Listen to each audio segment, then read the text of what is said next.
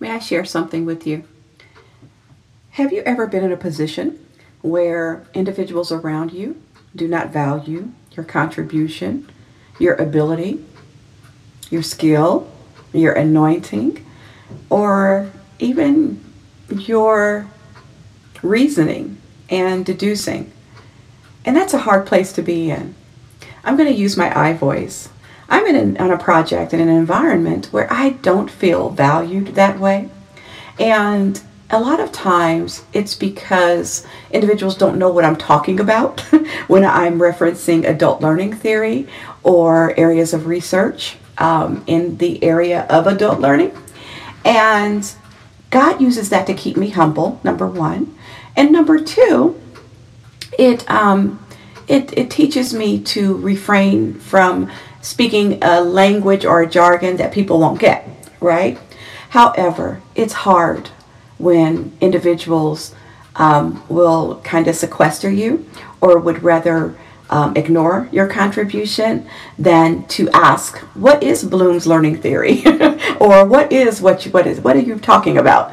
Um, and that can happen to you in ministry even in marriage sometimes and so you get to this point where if you're not careful you forget that you're a spiritual entity living in a natural reality and by that I mean you can put your eyes so much on people and to the point where you almost think you rely on them for advancement, acknowledgement, or even value.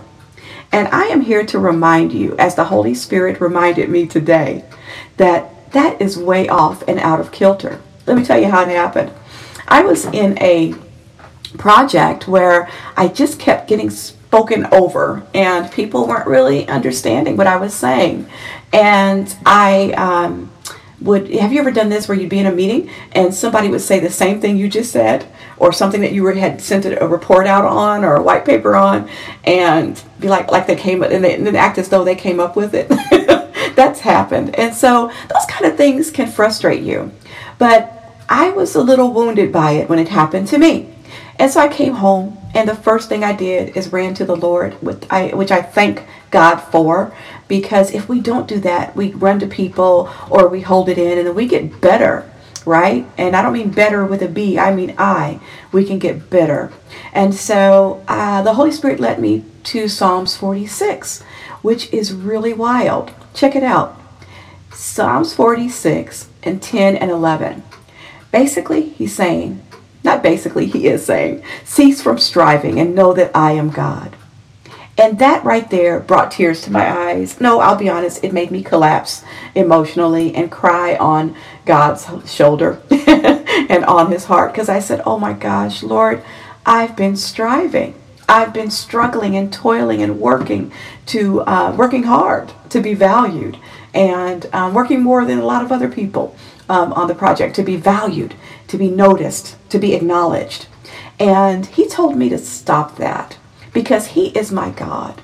And you know what? Not only is he telling me my reward is going to come from him, but in that cease from striving and knowing that he's God, he's telling me that he controls the heart of these people. Okay? He controls the heart of a client. He controls the heart of your manager. He controls the heart of your CEO.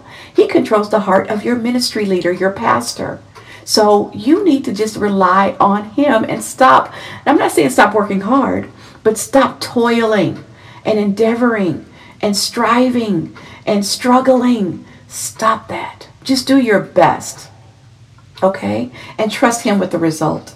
And then look at look at 11. 11 says, The Lord of hosts is with us. I crossed that out and put with me. The God of Jacob is our, and I put my, stronghold or strength. So I tell you, we live in a physical reality, but we can't forget that we are a part of, no, we're rooted in a spiritual existence. We don't we don't war according to these carnal um, weapons that people use. We don't fight like they fight in the world. We our citizenship is not here, so we don't live like people live. We don't focus like people focus. So forget those people. okay, that's what God was basically let me know. Forget them. They're not in control of anything. Promotion doesn't come from them, it comes from Him. So, I cried when I saw that and I boohooed. And you can see I marked my Bible up because it was just what I needed. I even put a date on it, which probably won't mean anything 10 years from now, but it means something to me right now. So I pray that that encourages you. And there's a song I want you to check out. Yesterday, um, I met with my sisters in ministry and at my church and one of the sisters shared a song um, and actually played it. And, and the, several of us became untaped. We became unglued and cried. And do you know i cried without knowing why i was exactly crying. And look at the wisdom of the holy spirit. Today he brings me to this revelation that i've been doing a, quite a bit of struggling to be acknowledged and to be valued in a work setting when i need to stop doing that and remember that my validation comes from Him. Everything that I was striving for comes from Him. My productivity, my effectiveness, everything. It comes from Him. And guess what? So does yours. I love you. I pray this encourages you. And I pray you even share it because some other people need to hear this. Okay, I'm not the only one. I know I'm not. So stop striving, stop toiling. You have favor on you. Things are going to come to you without your effort. And that's called favor, grace, and anointing. So walk in it. Amen. Amen. Let me know what you think. God bless you.